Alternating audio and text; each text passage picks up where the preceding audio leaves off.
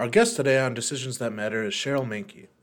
She currently serves as the Marketing and Relationship Manager for the state of Washington, where she has worked in public procurement for over 15 years. Cheryl has a broad set of skills and experience, from championing new technology in government to bringing a people focused approach to procurement.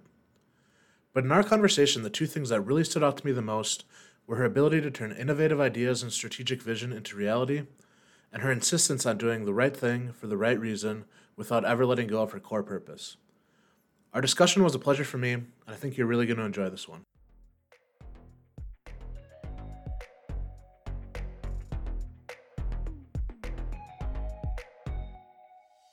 Welcome to the Decisions That Matter podcast, where we meet with leaders from across the procurement community to discuss innovative and strategic ideas. Because when it comes to procurement, every decision matters.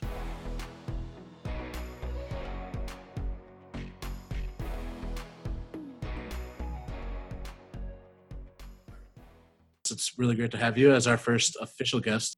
One thing I really wanted to, to start with is tell me a little bit about how you got into public service in the first place. I know uh, you worked for the, in the private sector a little bit before joining the state of Washington.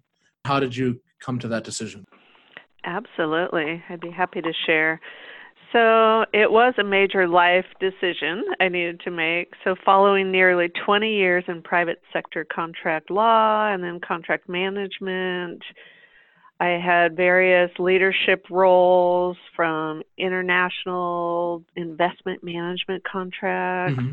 where Martha Stewart and the WWF wrestlers were my clients, and the Guest oh, wow. Brothers and Richie Sambora so super exciting, multi-million dollar contracts, uh, doing acquisitions and mergers across the globe, but down in San Diego, or working at managing licensing agreements for Nintendo, where I was meeting with the Rolling Stones or Ken Griffey Jr. for his likeness and his name in video games, things like that.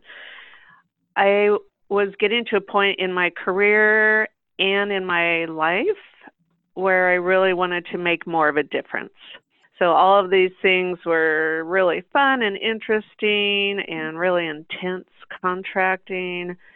It wasn't really meeting my need to help the community. So, being from Washington, local to this area, I made a life choice to move back to the Olympia area, which is the capital of Washington, and get into public service. I applied for a state job here at the Capitol because I really wanted to take my contracting experience and see if I could apply that to public procurement. I really wanted to learn government contracting where I could touch lives in our community. So I moved back here and I applied for my first state job. And you you basically that that plan worked out pretty well. It seems like right. You went straight into a job that was related pretty much directly to that contracting experience, right? Yes, and it was funny because I had my first interview for a contract specialist job, almost entry level, but my mindset was I've never worked in public procurement or dealt with government contracts. And I was so concerned that there was so much more at stake we through those contracts are touching lives. We are helping people stay safe and mm-hmm. healthy. And you know you have vulnerable populations children at risk elderly disabled. There's so much more at least in my mind. And then that became reality really quickly that I really wanted to be sure that I was able to learn from the ground up and actually get that hands on experience working with developing those contracts and learning from that level up before I got into a management role.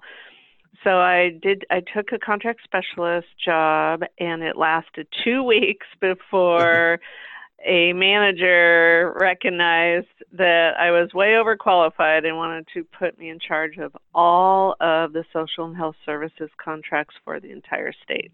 And so uh, that was a lot of pressure, but it really was the rewarding, making a difference job that I was looking for. And it opened my eyes really quickly to the reach that public procurement has when I got to go out into those institutions and see the difference I was making. My contracts were literally keeping a roof over the heads of these children that didn't get to go home at night. They needed to live in these hospitals, and I was keeping them there. I was keeping them fed and clothed, and the roof over their head, and their beds, and everything they needed their medical supplies, their food, their medicine. And it just solidified why I made this change and why public procurement is so important. And then from there, I just continued to grow into leadership roles and was really blessed to end up leading projects for the legislature after that, exploring things like fuel hedging, standing up our first big statewide P card program, and then being able to mo- move on to leading procurement teams for health and services across the state, and then becoming ultimately the central procurement office manager or chief procurement officer for the state. So it really did work out, and I've been very blessed.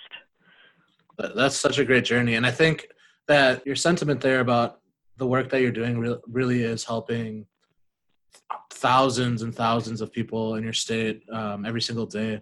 That's the kind of thing that I think is kind of easy to overlook when you hear about stories about public procurement in the news, maybe or on local channel six or whatever it might be. It's it's oftentimes the one out of a thousand contracts that potentially went bad, not necessarily the hundreds and hundreds of things that are amazing for the the citizens of your state, the citizens of Washington every single day.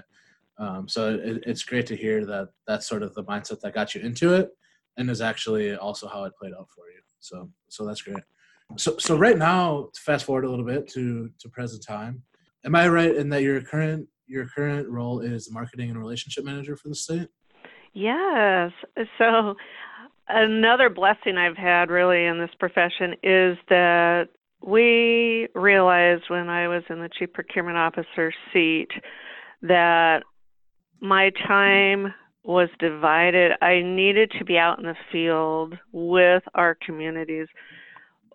A good example of that is when we had the Oso mudslide mm-hmm. a few years back. It wiped out a community. They were not only taking many lives, so sadly, it cut off small towns from the ability to receive food and supplies, and their power was out, their phones, their cell, their internet, everything was down.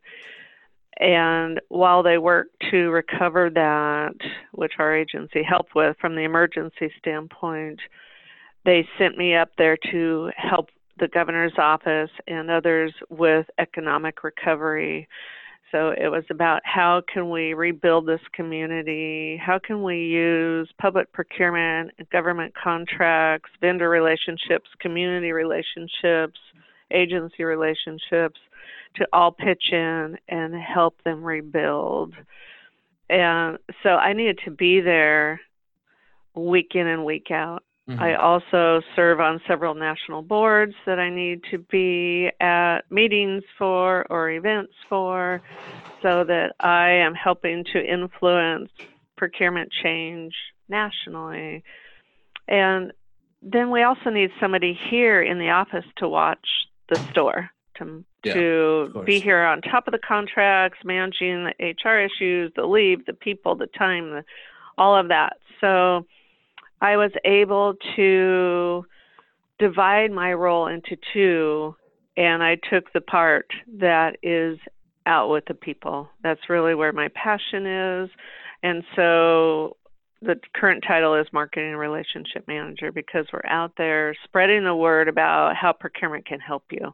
So it's not marketing from a necessarily a sales standpoint, but uh, yeah what can we do to help you, our customers, and our vendor community, and be good partners. And it is all about relationships and communication and bringing people along into the future of procurement. So, my two key projects this year have been the One Washington project, which is the statewide ERP project, helping lead the procurement community into that new world of using mm-hmm. technology, mm-hmm. which we desperately need.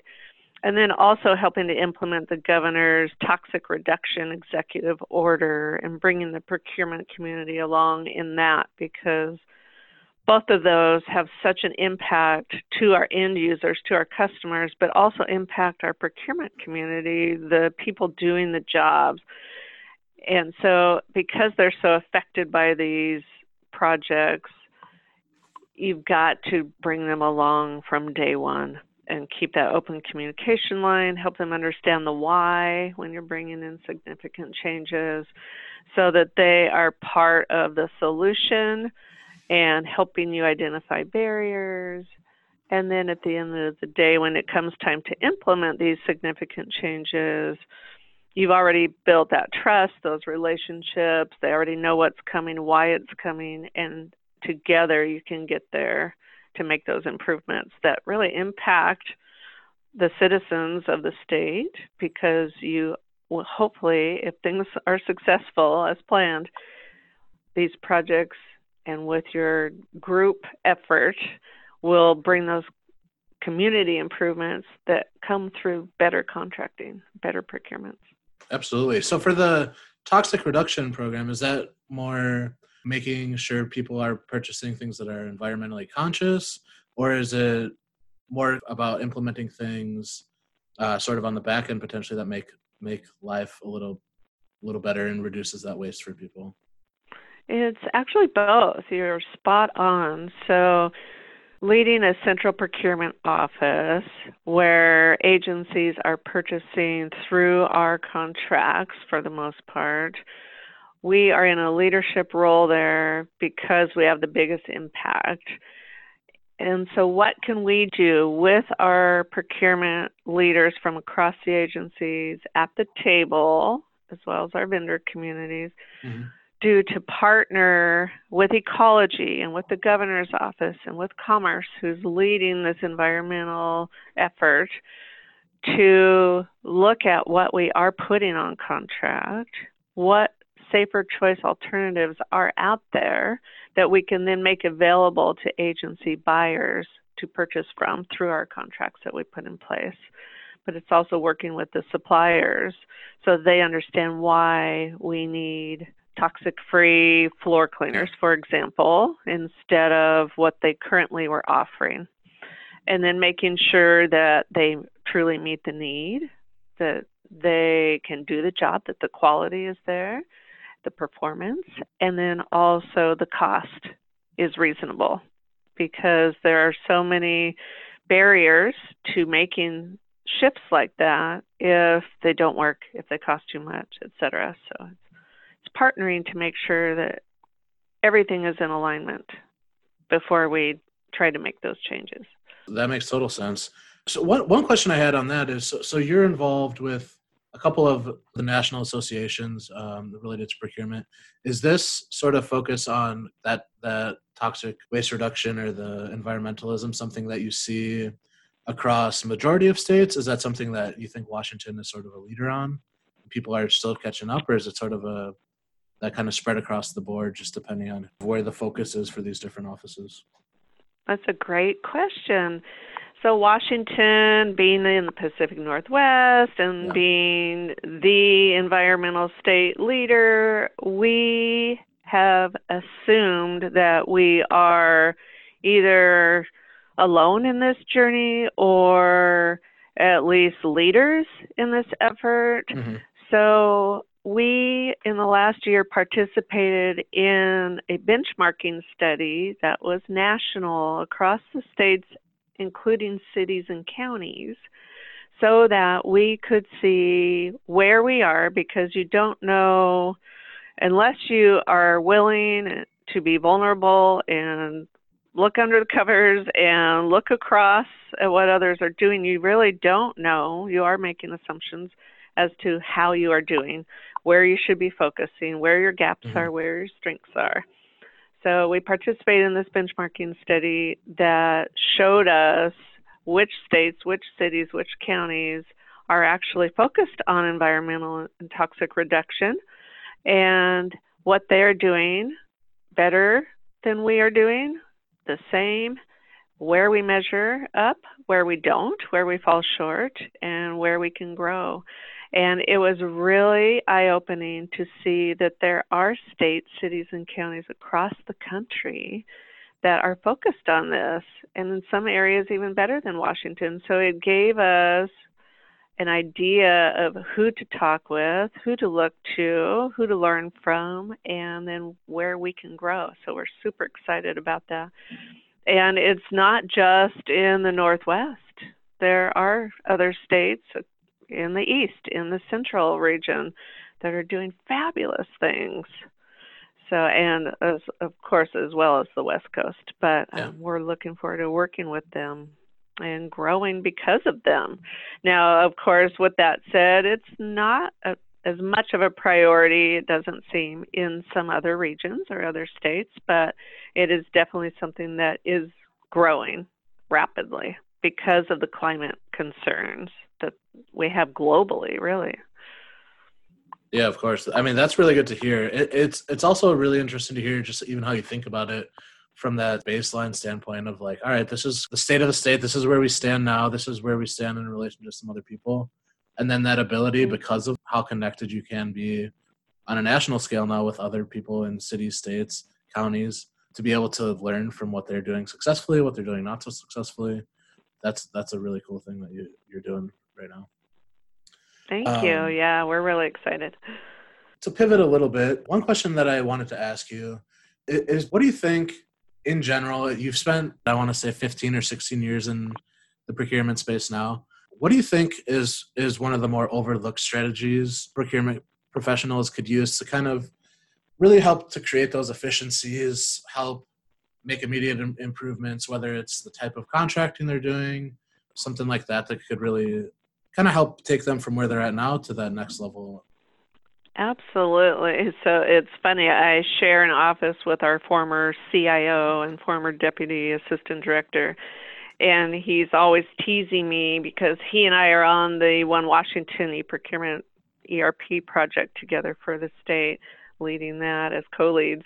But he's always teasing me that since the day I walked through the door almost 16 years ago, when he was back in the CIO role I immediately walked into his office because I'd come in from private sector where we had every technology available to us. Yeah. When I came into government, I thought, "Oh my goodness, how archaic these systems are. We're using these you know excel spreadsheets and cut and paste and it's keeping manual logs. And so i marched into his office and he'll never forget it. And i said what the heck's going on with the lack of technology and procurement here? And i had been trying to get them to move to a more digital space since the day I came in and I actually took him around and showed him what capabilities are out there, some other possibilities, even what some other agencies were using at the time, and that we did not need to be doing things manually. Mm-hmm. And I feel like that is still the case today, 15 plus years later, that while some are, so I don't want to paint a full picture for, uh, or paint everyone with the same brush. Yeah, of course the full use of technology in public procurement, unfortunately, is a huge gap. There's so much potential out there available to us to help make us uh, data driven decisions, to help keep us informed. I feel like the struggle is constant that we aren't able to provide full answers or give full information because we lack spend data, we lack other data but it's out there and it could apply to procurement. There are so many tools and solutions, but we need to be bold and innovative and fight for the tools that we need to do our jobs better. I mean, we constantly have the legislature, for example, asking us how we're doing on diverse spend, on environmental spend, mm-hmm. and we're constantly having to tell them we don't know. We can only make a best guess, which is really weak. And then we don't know those decisions and that data help us inform our future contracts. It helps us know how to shift and adjust. And without those tools to give us that true information, we're constantly guessing and we're lacking. So that's been a challenge for me moving into this space and still is. Yeah. Do you think a lot of that is there's a sort of barrier to access to that information or the technology, whether it's the budget to actually implement it or legal issue not allowing you to use it, or is it for a lot of people just really not even knowing what technology is out there or what exists, or is it some combination of the two maybe? Yeah, I feel like it's a combination of all of it. I I've seen and am still experiencing the budget constraints and but I also see other possibilities, other solutions to get around that so there is a lot of fear, I think, and risk aversion, but that's the nature of our business. We are very rule based. We've got to be sure that we are staying within our lines. Mm-hmm. We so it's hard to push the envelope in any direction. But being brave and being bold and making this happen one way or another or at least asking and being aware of what's out there is paramount. We've got to at least be willing and able to step up and ask for what we need and then hopefully work through the budgetary restrictions yeah. or challenges uh, and we may not get it at the end of the day if there are true budget budgetary restrictions, but at least we know what's out there. Yeah, and you know what you want, and you know it can help you do the best possible job. So that's that's always important. Exactly. And in the meantime, just using tools that are available to us, even at no cost, and mm-hmm. creating dashboards and project management tools, tracking using Trello, for example, or other tools that allow us to know how we're doing and stay on top of our business, to track our spend to the best of our ability, to understand the diverse minority, small businesses we're partnering with, the toxins that we're purchasing, or the healthier choices all of that, we've got to at least use what is available to us. Yeah. To be sure that we're able to be aware. Yeah, absolutely. So another question that I wanted to ask you, and it's something that we ask a lot around here and we talk about a lot. Do you have a best experience you've had working with a supplier? And then on on top of that, also, uh, is there a worst experience that you've had working with a supplier? For for best and worst, do you have any good examples of that? I sure do. So the best supplier experience was one who really felt like a true partner versus an adversary or just somebody that signed up to provide something and we didn't ever really speak until there was an issue. A true partner, we were able to have open dialogue that was honest, that we were able to get together monthly or quarterly at least and have really productive meetings where we could lay everything out on the table and just have those conversations and continuously improve together for our mutual customer. And one where the supplier partner understood that their customer was our customer and that we were in this together. It was truly both of ours.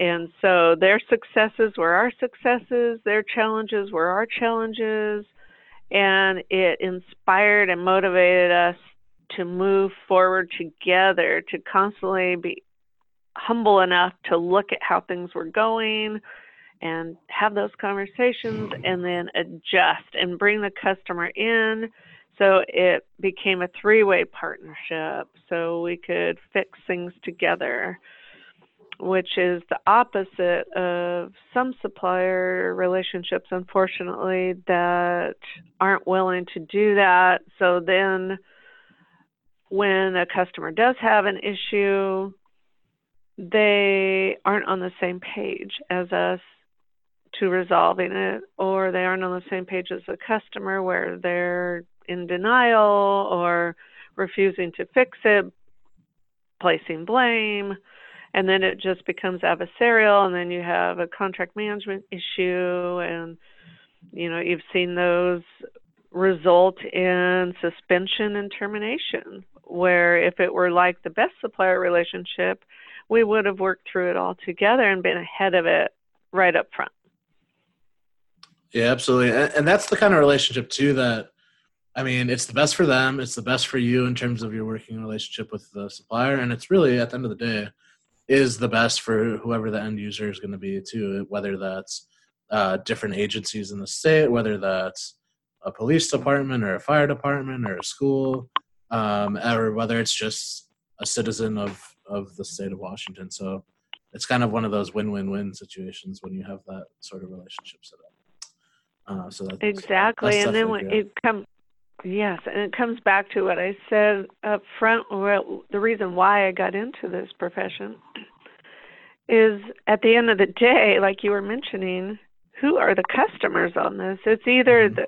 the taxpayers and citizens and vulnerable populations of our state, or it's those that are keeping them healthy and safe, trying to do their job. Yeah. And that's our job, especially in central procurement, is to help our agencies be able to fulfill their business missions, which is to keep citizens safe and healthy or happy or their needs met. You know, so it's so imperative that we keep that great relationship with that supplier and help them understand the impact. They ultimately are in public service as well. Yeah. And so if you can help them see that right out of the gate, and really truly onboard them, help them understand their contract, help them understand their mission and why this is so important, then hopefully they'll own that and be open to working with you as a partner. Yeah, absolutely. Um, so, so to put you on the spot a little bit, do you have an example of the worst experience you've had with a supplier? I sure do, sadly. Yeah. And one where if they truly understood and cared about what we just talked about, who their customer is and why their service is so important, then I would hope this would not have happened. But so, you know, we do such due diligence in selecting our suppliers on our state contracts, especially those that work firsthand with vulnerable populations that I've mentioned throughout this yeah. podcast, um, which have a special place in my heart.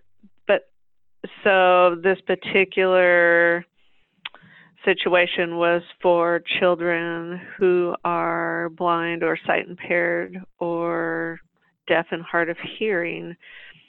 And we have to contract for, as a great example of why we do this job, charter bus services to take those children to their special school and then home again on the weekends because they live at the school during the week so they aren't going back and forth because they can come from all over our state and the mm-hmm. schools are just located in one city so these bus drivers may have to drive them for hours to take them home for the weekend and so they have got to pass the most strict reference checks, tests, um, everything possible. You know, the responsibility, the responsiveness, all of that has got to be top notch because of the job they're being hired to do.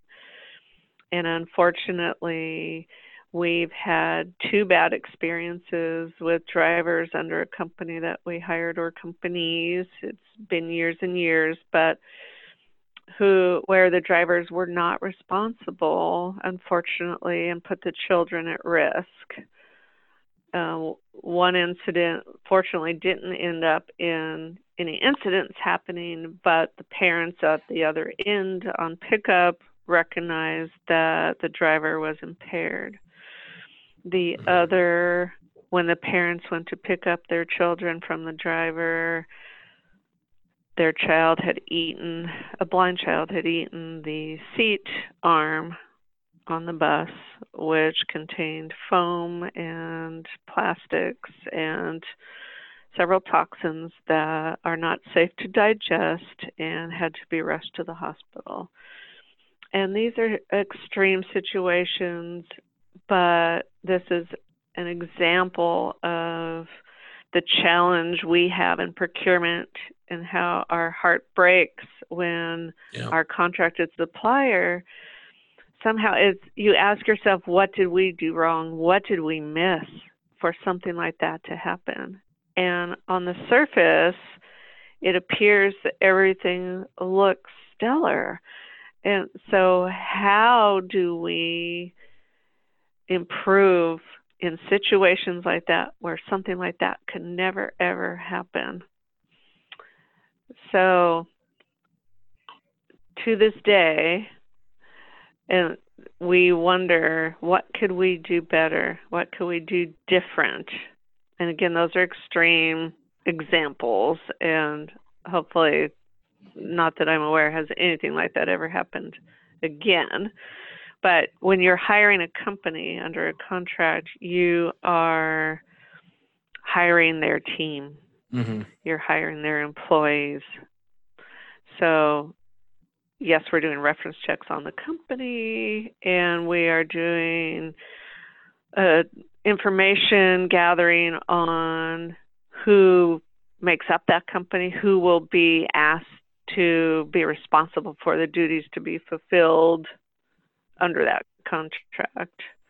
But how are we following up on those actual duties being performed? How are we staying on top of that without riding on the bus with them, yeah. for example. But how can we guarantee that?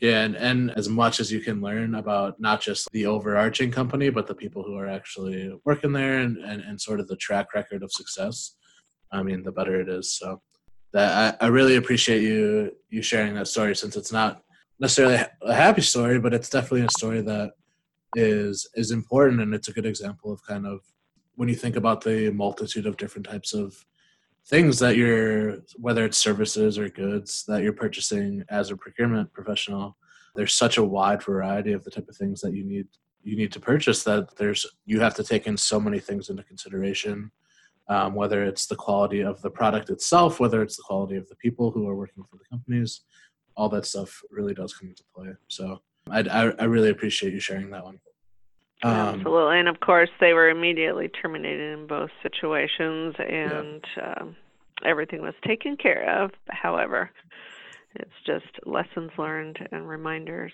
of how important our work is. Absolutely. So, one final question that I like to ask is Do you personally have any mentors or peers uh, who have been exceptionally influential on your career and sort of how you approach procurement? maybe somebody who you've really learned a lot from and would like to kind of shout out or tell a story about? Absolutely. So I'm always looking to learn from others. I feel like the more you can look to others to continually improve and grow yourself, the better off you are. And when I came into public procurement, especially because it was a new profession, I brought my contracting background, but I did not know government contracting. And I was so concerned about who we were serving and getting it right. I really wanted to look up to someone and learn from them and I would have to say that was the amazing Christine Warnock, who was uh, my former CPO. She was the CPO at the time when I came into central procurement in the role before I took on that role, and I learned every day from her. We are so alike that people to this day, 15 years later, and she's been in this 25 years, I think.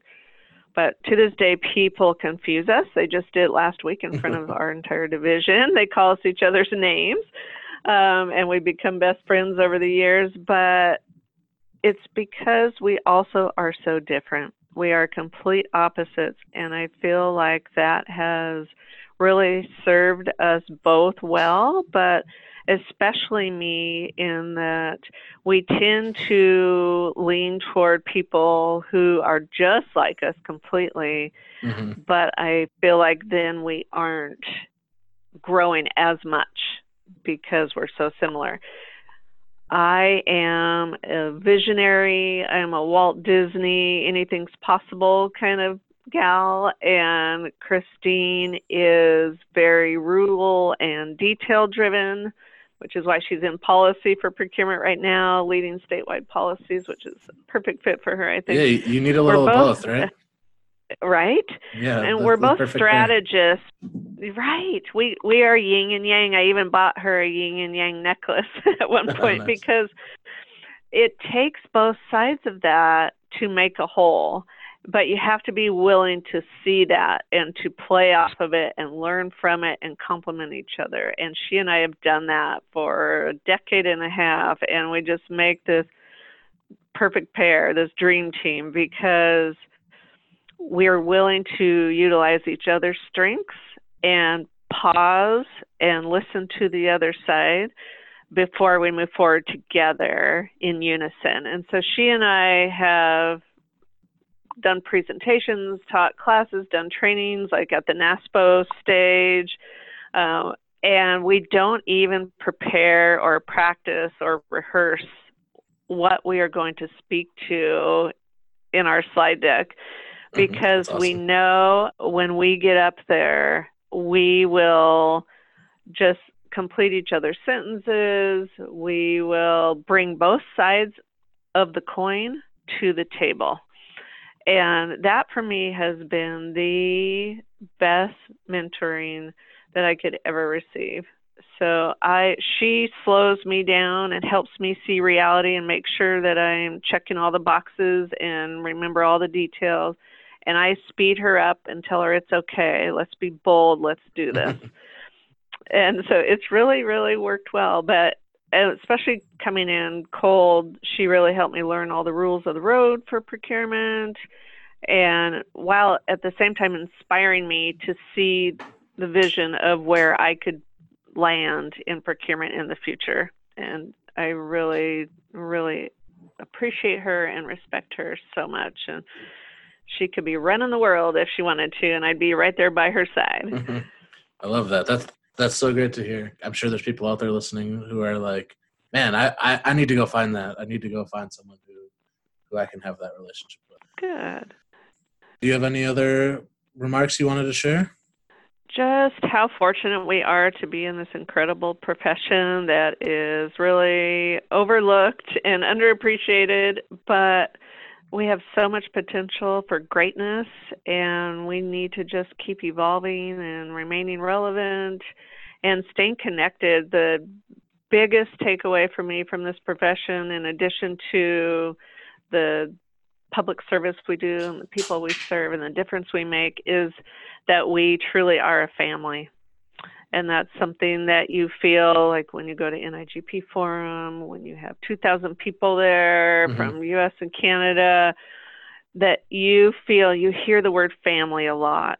And it is so true. And just keeping those connections, making those connections, and staying joined at the hip, realizing you're not alone in this is so helpful and so important so that we can keep evolving and keep making a difference and learning and leaning on each other and just taking this into the future. So, thank you for what you're doing to help us get there. Of course, of course. Happy to do it. Well, thank you so much for joining us on Decisions That Matter today. I, I really did enjoy our conversation. Great to talk to you, and I'm sure we'll talk again in the very near future here. Sounds great. Thank you. All right. Thank you, Cheryl. Have a great day. Thanks for listening to Decisions That Matter. This podcast is brought to you by Procurated, the leading supplier evaluation tool for procurement professionals across the U.S. Don't forget to subscribe on Apple Podcasts, Spotify, or wherever you prefer to listen. See you again next time.